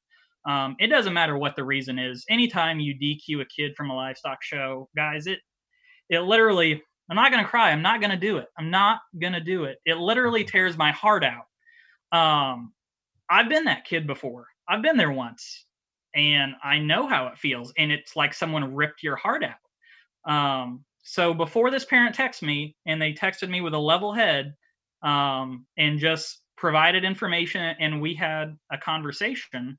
That was the outcome here. So I, I we went through that process. I went to this family's stalls, and I said, "Your scale weight was this for this animal. Your scale weight was this for this animal. Those are your scale weights. You're in. These are your weights." and not gonna cry. The so the mom and the dad jump up and they pretty much tackle me to the ground, bear hugging me. um, it's not often that that as a livestock show manager, you know, when someone calls you about a rule, that you get to deliver really really good news. But um, keeping a level head and just having normal dialogue without our emotions can make many things possible but if our emotions get in the way and they cloud whatever point it is we were attempting to have a conversation about, it's going to be really hard to find the clarity on the other side of the emotion. Um, so rudeness, um, expectations is is is is weird for me because um, um, livestock shows sometimes in our heads take on this Disneyland um, um, mentality that everything is going to be perfect. And it's a livestock show. It is just not. There's animals, there's weather, um, things change, internets fail, volunteers sometimes don't show up. Um, things are just it's it's hard to meet the expectations when there, there's so much emotion in everything we do right? I just said that, you know, the Indiana State Fair changed my life and it tears my heart out whenever, you know, I have to come down on a rule that has a, a negative effect on a kid. Um, that sometimes those expectations in in the eyes of families they're so hard to achieve. I want to I want to provide a show that that is Disneyland and I want to give them everything in my heart and soul. It's not always possible. It just isn't. And, and that's hard um, I hope that they understand that is hard for me when when we're not able to meet those things. Um, and um, so I say that on the expectation side, pre-penning and pre-tack days are are things that are I struggle with still um, because the and I, I, I say that in in in the reference to expectations because so we're one of the very few shows in the country that offer a pre-penning and pre-tack day where you can move your tack in on one day and the animals the next day to get the tack out of the way, right? So we go through this process and there's people on payroll clocks and there's a whole nother day on the calendar.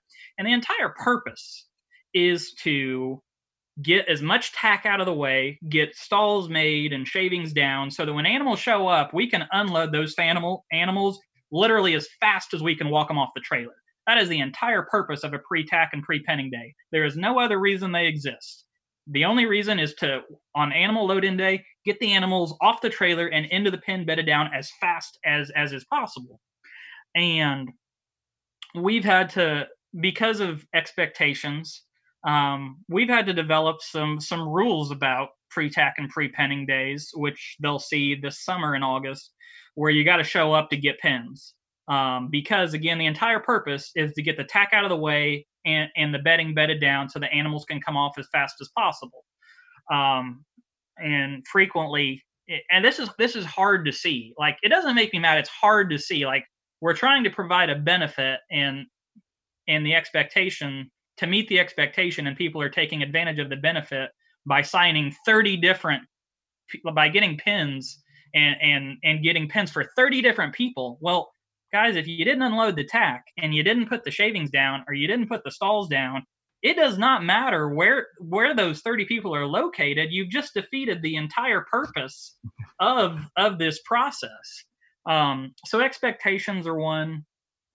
Um, and then the the two small ones are uh, they're hog specific, but older hogs. I don't know how many times I get asked when are we going to be able to show uh, December barrows and gilts, and the answer is well, never so long as I'm working at the Indiana State Fair. And and the answer to that is because um, guys, these hogs have never been slower growing ever, ever. They've never been so slow growing. Um, the York Barra, I won Grand Champion Barrow at the Indiana State Fair in 2005. He was a February. He was a February. We're, no, we can't show older hogs. And when will you be able to? Whenever they get a new livestock director. and you know, it's up and down some days. That could be tomorrow for all I know. Um, my last one, I'll be really quick, but uh, I, I, see do, it so. Back, hold on, back to that point. I do like that you're promoting genetic progress. Yes. I mean, I know, I know that there, I know some feed companies and I are probably not on the same same page on this. you know, showing older hogs to be able to keep them around, but um, anyway, these hogs have never been so slow growing. So nope, I'm out. And uh, another hog specific thing, just because I see it so much and I so rarely get the opportunity to to to to talk about it, is um, I'll be honest, folks. I, I think there is a, a, a lot of this generation of, of, of swine showmen. If you're participating in the swine showman, you're going to be a better person because of it. I don't want to ever discourage anyone, but I think we're overshowing a lot of these hogs. We are touching them so much with our show utensils that the animals no longer know what the touch means. If you touch that animal every couple of seconds from the time you walk into the ring to the time you walk out of the ring, you have just desensitized that animal. It no longer knows what the touch means. If you only touch it, you know, when you need to make a left turn or a right turn, then the animal understands that's a signal. And if you want to go faster and, you know, you jab them in the ribs with your fingers or your fist, you know, that's a signal. Only do it when you need it. And I know this is going to sound off the wall, but but science is science if you read Pavlov's theory about his dogs and how he tr- conditioned his dogs with the bells and the food, and a bell meant food. So every time the dog heard a bell, they would get excited. Same thing with hogs. An animal is an animal is an animal. If you if you're a swine showman and you want to perform at a level that no one else is, and you want information that no one else is going to read, um, I, I actually have it. You know what? It is Conditioned Reflexes by IP Pavlov. You can buy it on uh, Amazon for I think twenty bucks, and uh, I think you can even get it on Kindle. Um, you will be able to perform on a level that no one else will if you can learn about animal conditioning and what those signals mean. Because again, guys, if we're showing these hogs and we're doing nothing but tap, tap, tap, tap, tap the whole time, the hog doesn't know what it means. As a result, we have to tap harder. And eventually we leave purple marks because the hog doesn't know what the taps mean. So um, I would just encourage this generation of swine showmen to keep working hard and keep doing what you're doing, but also don't overshow the hog because um, if we're doing that, then we have forgotten that there is an entirely other way that not only works, but science says it works. So um, just consider your showmanship style if you are a junior junior hog exhibitor, and do your best to tap as little as possible and don't overshow. So oh. those are th- that's my list. Big time. That and I mean the stories were incredible. Don't get me wrong. Like it is. I love when show officials get on the show because the only time we see them is in the stress times, right? It's oh, we gotta get this hog to the ring, or oh, this calf it needs time. It's like just hurry, hurry, hurry, and yeah. we're we're in that mindset, like you said. We some I've guilty before. I don't do it very often now because now I'm one of those show officials uh, in a minor scale, and you appreciate it now. And I think another thing COVID's brought to our attention is we're just thankful we're there.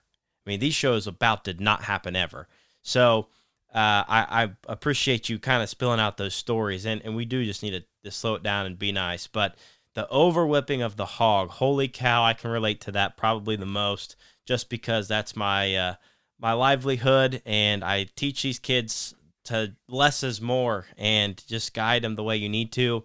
I will be purchasing that book myself. I've not read it. I know much about Pavlov's uh, theory. Um, our dogs do it the same. They have two words that we use, and they freak out. They're probably outside this door doing the same. Um, but that's so true, and uh, that's something that we don't all think about, but um, big time. And even you're not the only one that must think that's a problem because down at uh, Perry, Georgia, this this last year, uh, the NJSA now has a rule in place where if you do see or if somebody sees an over whipping in the ring, they get one warning. And then if there's more after that, they're disqualified. So they're taking it very seriously. And it goes back to that animal rights and uh, people yeah. who don't understand what we're doing. Hogs are the only species we cannot A, manhandle, or B, put on a halter. Therefore, yep. it's very, very different optics compared to what we're used to with other species. Yeah. Yeah, no, yeah. I think that NJSA that makes all the sense in the world to me. Yeah. Well, okay, hear me out now. For all the you, you showmen out there and show parents listening, take Pavlov's theory to a, to a real serious level here. I mean, you want to talk about uh, maybe you know training those things to turn on a snap or a whistle instead of using the whip, and then just use that driving utensil to keep heads up while you're moving, and then snap or whistle to get those things to turn left or right. I mean, we're talking about a next generation of showmen that are essentially, you know, what I what I would call Pavlov. I'm not kidding you, Corey. I've seen it. I've seen this work. So I and I don't I don't remember who it was. It was a it was a young lady when I was young and showing hogs back in the day. And she I, I I learned some I learned this lesson and just applied it my own way from her, but I always kept jelly beans in my pocket when I was showing pigs. Always um, because whenever you got penned, especially in the Coliseum in Indianapolis, we show on brown clay dirt. You needed to keep the hogs. Head. I always, I usually showed Yorks, so I needed to keep keep my Yorks white and clean. I need to keep their noses out of the dirt in the Coliseum and stuff like that. I would keep, I mean, two pockets filled with jelly beans, and I would hold them in my finger like you see it like a dog show, and just let it put my fingers in the hog's mouth and just let him chew on the jelly bean. Eventually, the hog would get it, and we need a new jelly bean, but I saw at an open show, um, young girl um, basically had jelly beans in her pockets, and when the judge pinned her pig, she would put her whip just straight down in front of her pig's nose, and then stick a jelly bean in its mouth and hold her whip in front of the pig, and then she'd walk around and then open the pin, and then she'd lift her whip back up out out out of the pig's face, and then it would walk in. And then same thing when she when when the judge um, um, waved at her to come out, she would have her whip in front of the pig and she'd walk out a little bit, put her whip down, stick a jelly bean in the pig's mouth, and then she'd go back and close her gate and then she'd pick her whip up and then she'd just travel on. Like I've seen it. It's wow. that easy. That's amazing. And, and, pigs are very intelligent animals. They're actually in the top 10. I recently Googled this, something I do at four in the morning when I'm up or whatever. Uh, but along with uh, humans, chimpanzees, bottlenose dolphins, dogs, cats, pigs. Uh, so they get it. They they they truly yeah. understand that. But man, that's uh this is this could get interesting. Um, touchless pig showing could could be a thing. Oh my! I think it, I think it should be a new thing. Yeah. I, I think uh, I, I think the first exhibitor to train a show pig to walk with its head up, turn left and right, uh, without even touching it um, that's going to create a whole new now, generation. We can't go to the other extreme. You know, we always go one extreme to the next with trends and everything. The show oh, yeah. snakes, the pss, pss, pss, the uh, whole show, that that that gets a little, yeah, yeah. Uh, as a judge, I I'm not a I'm not a fan of the show snakes, but uh, it is distracting. I'll say that a little minor whistle could work. Though. Whoa, whoa, whoa, whoa! Do you know what happens when a livestock producer and a photographer fall in love? Aww. Well, they create the nation's leading photography and marketing business. Legacy Livestock Imaging was founded in 2011 by Charles and Heidi Anderson. Folks, head on over to legacylivestockimaging.com, look up their portfolio, take a look at who their corporate clients are because you will be impressed. Their services are vast from senior pictures, couples, family pictures, you name it, they do it. But more importantly, as it relates to the livestock industry, sale picture day or ringside photography or backdrop pictures, they are the best in the business at getting high quality, incredible moments captured LegacyLivestockImaging.com. That one. Go there. See ya. Back to the show.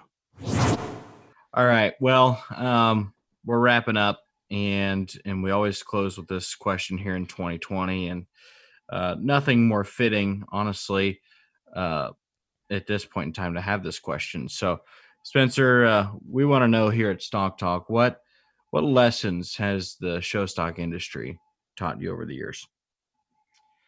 Um.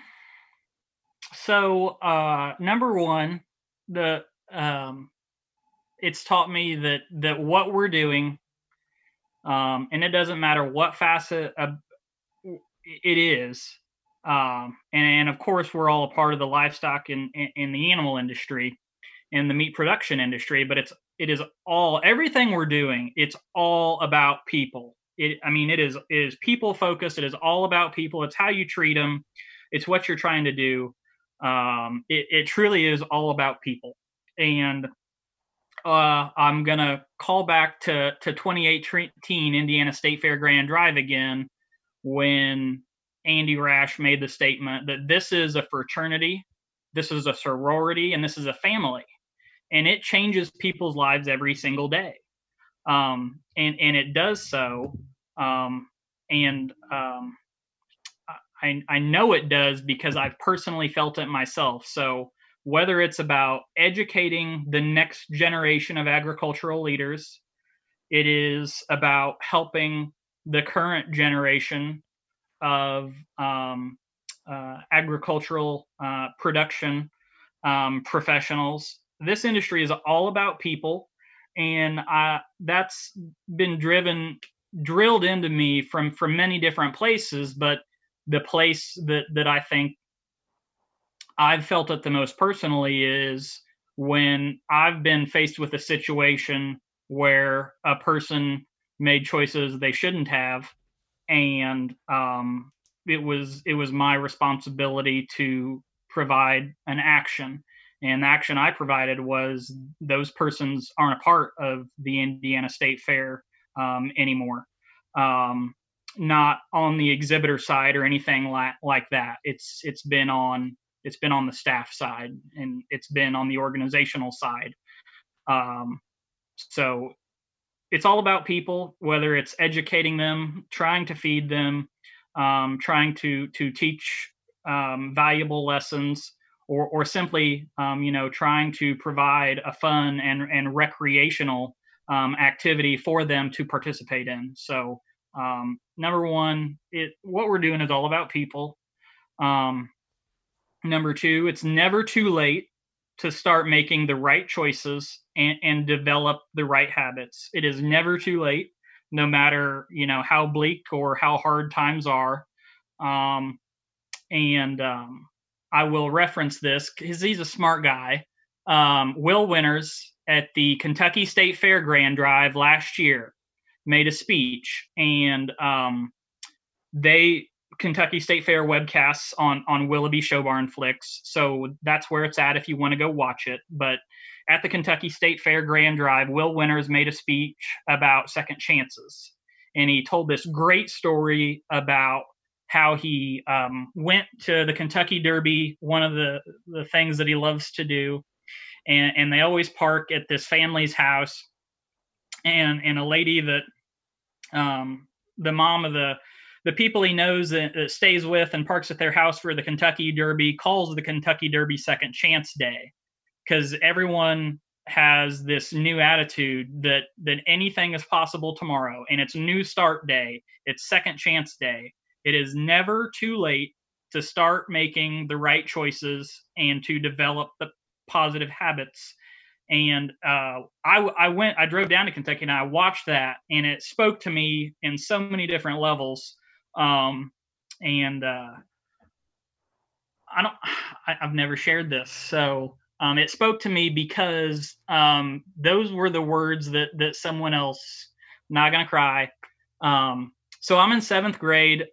My brother and I are in the show barn having a bad, bad argument. Lots of expletives and red face and um, grabbing each other by the shirt collar. And basically, I was doing a bad job with with the hogs and the cattle in the barn. I just I just wasn't working hard enough. Just wasn't. It, it was that simple. And and so I'm in seventh grade, and up until this point in time in my life, I'm I'm still young, and I think my brother's just mean. That's what I thought, because uh, all little brothers have that impression of their older brother when they're younger. Um, and uh, it was kind of the first time i don't know maybe i was old enough or smart enough but my brother and i were able to not only have a, a, a bad fight but articulate it and uh, at one point in time he finally said the words you know i'm not mad at you because the hogs don't look right i'm not mad at you because the cattle didn't get rinsed three times a day i'm mad at you because i know what you're capable of and this is not it and I know you're capable of more. And I'm just mad that you can't see what you are capable of. And um, that that argument, and that show barn fight, changed the trajectory of my life forever. And and you can see it uh, in my show career up until seventh grade. I'll be honest, I was real mediocre. Real mediocre is being nice. And after that, um, my my success rate increased dramatically. I mean, dramatically. Um, I think it was the next summer. It was the first summer that the Indiana Junior Swine Circuit was organized on a point circuit with, with a string of shows. Uh, took one pig, and one pig won ten jackpot shows the very next summer. um, so that moment changed the trajectory of my life forever. And and when I heard Will Winter give that speech, it it, it literally spoke to my soul um, so it's never too late to start making the right choices and to develop positive habits. And then the, the very last thing that, that I've learned is, um, and I'll be honest, this has been pre- pretty recently. I've learned this um, just in the last three years um, in my role at the Indiana State Fair, in that there is nothing wrong with needing to lean on people or trust people um, for help. There's nothing wrong with that there is absolutely something wrong with either being too scared or too proud to recognize that you need help, you can't do it on your own, you can't do your by by yourself, or or you just don't know how. Um, and a funny and and short short story about about that lesson is so um, last year for Indiana State Fair cattle barn load in we installed a roundabout as crazy as that sounds um, for for our cattle unloading pattern because up until then we would run run cattle trucks and trailers down the front of the cattle barn and they would have to go out our main gate to exit to get to go park the trailer which means they they'd unload right, and then they'd have to go through literally the busiest gate on the fairgrounds. It's the busiest pedestrian gate, the busiest security gate, it's the busiest ticket gate, and it's just uh, uh, chaos trying to get through there, and it's it always plugs things up. And I knew this was a problem, and I knew it needed to be fixed, and and I, I I'll be honest, I'm trying and trying and trying to find the answer, and I didn't I didn't have it. Um, like I talked earlier, uh, my boss came from a um, concert and event management background, and he just thinks about things very differently. Not a livestock person, but a really, really, really smart guy. Um, and he he and as soon as he said this to me, I just I'm, I was trying not to laugh. He goes, "Well, what about a roundabout?" I'm like, "A roundabout in cattle unloading pattern." I'm like, "Well, uh, I don't have the answer, so I'm reluctant to shoot this down. But uh, I go, let's build it out and see what it looks like. Um, so we built it out, and I'll be honest, I shared it with my beef superintendent and my cattle staff, and they're all just looking at me like you've you've lost it. Like I'm just like, all right, well, I've measured it, and the math that the math says that it's going to work. And we did turning radiuses, and like there's a lot of math, and, and we really researched it quite a bit. And the math says it's going to work. So I'm like, look, my boss is a smart guy. He's really, really smart. In fact, um, I would be, I would be seriously interested to find out what his IQ is because I'm pretty sure it would be embarrassingly high. But um, I'm just like, this is the craziest thing ever. I'm gonna put a roundabout in the middle of this cattle pattern. Sure, I've done crazier things in my life. And uh, so we set it up. Ferris gets here and we we paint line it and we put barricades up and all that. And I've got um, you know, it's tack load in day, got cattle trailers strung from the cattle barn um, over by the Monon Trail all the way across the south side of the property over to the hog barn on 38th. Cattle trailers as far as the eye can see. And I'm like, well, I'm about to learn this lesson real hard, one way or the other and uh, we we shoot them up there, and and the first ones get parked, so they haven't gone around the roundabout. They've just entered the straightaway that leads to it. When they unload, they back up, and then they'd go through the roundabout and they take the, the hard turn. And and we did our our pre penning auction uh, last year is the first time we've done that in the cattle barn. Uh, Isaiah Bridwell and his family got spot number one, so they're the first family in, first one parked, first one ready to go. I, I run up to him and I just I kind of show him and I guide him with my hands like this is how it works and, and you know just be careful. Isaiah backs up and backs up way far to get a real real real wide turn, make sure he can do it right. Isaiah Bridwell takes this turn at probably 35 miles an hour, black smoke rolling, and I'm like, I can hear tires, and I'm like, oh my god, I'm just, I'm gonna cause a scene, and I've just wrecked the whole move in. Isaiah takes his turn at 35 miles an hour, smoke rolling out the tailpipes, and yells at me as he goes by. Works like a charm with a big thumbs up. And then it, I bet he's doing 40 through this roundabout. Like, well, I guess it works. So, you know, trust, you know, have faith in people, have some trust, and, and there's nothing wrong with recognizing that you need help and, and entrusting those that help you. So there is something wrong with being too scared or too proud to recognize that and to ask for that help. Big time. Love it. In all aspects of life as well. Uh, that's good stuff. Well, uh, Trevor, I don't know about you, but I feel enlightened. My I feel, gosh. uh, I feel a little bit like, uh, oh, kind of, kind of how how Harry Potter probably felt after killing Voldemort. Wow, super Uh, nerding it now. I I'm honestly not a Harry Potter fan. I'm sorry. Who's Voldemort in this in in in this um in this scenario? COVID COVID nineteen, I, I think would be Voldemort. Like, Okay, okay, I nice. feel I feel some sort of maybe maybe obviously uh, Voldemort does come back at some point in time. So maybe Uh, like I the hope first not. time, maybe the first time we think Voldemort's gone, um, just because obviously we know COVID's not over over, but you know, it's nice. I sorry I, I had to nerd out a little bit. My wife is a huge Harry Potter fan, and so it's kind of ingrained in my brain now.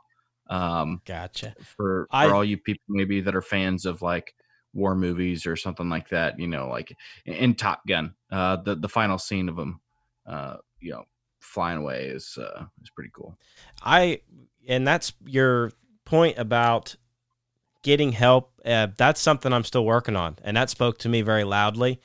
Thought I could re-roof my entire garage by myself. that was a fun project to Uh, it would not look as pretty as it does now without uh, Nate Smith's help. So, yeah, my gosh, uh, this is good stuff. And uh, I don't care. We could talk for another hour, but this is all incredibly good uh, conversation that uh, we, we all need to hear. So, uh, Spencer, we really appreciate you jumping on, man. And uh, all the things you've said uh, is, is things we need to hear. So, uh, really appreciate your time and looking forward to seeing what happens in Indianapolis this year. Yeah. Uh, no, thanks so much uh, for the opportunity, guys. I think you're doing the Lord's work out there. Um, tune in to ISF Exhibitors Facebook Live, 11 a.m. this Friday, Friday the 26th, um, for our opening entry announcement for the 2020 Indiana State Fair Livestock and Project Showcase. Excellent. Looking forward That's a to it. mouthful, but we are excited as well we'll be tuning in for sure uh thanks again Hey, thanks so much, guys. We all know that I'm a diehard Buckeye, but man, I think every state needs a Spencer Morris to run their state fair. I love the folks here at the Ohio State Fair, and they do an excellent job themselves. But Spencer's kind of on a whole nother ballpark when it comes to managing livestock shows. Yeah, and uh, man, you just want to talk about somebody that gives a crap.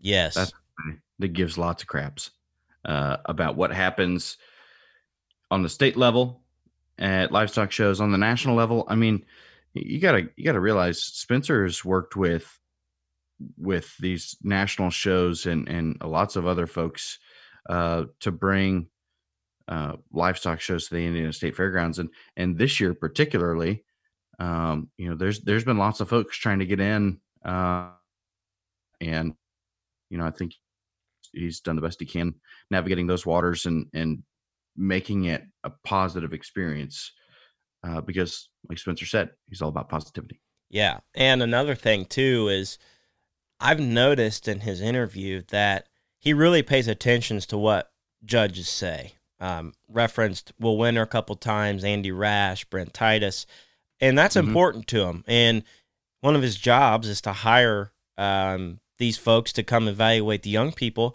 and he really cares about what kind of person is doing that. And I don't think everywhere has that that kind of thought process. So uh, we appreciated Spencer getting on there. Um, a lot, a lot of things that I needed to hear, um, especially the delegation and you know trusting other people to help. I, I trust a lot of people, but I'm one of those folks, uh, admittedly, that I like to just kind of do it myself, and I need to switch that. And um, when Spencer mentioned that there at the end, I thought that was a cool, cool note to uh, of myself to to just kind of move forward with. So.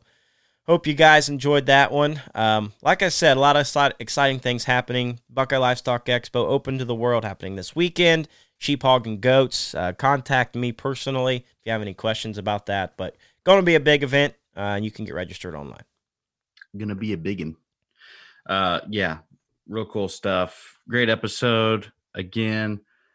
We'll catch you guys next week. Uh, also gonna be a good episode. We just we're just trying to pump these things out here. Yeah, we're uh, we're full steam ahead and a very busy time for everybody. A lot of road traveling, so why not pop on Stock Talk every Wednesday?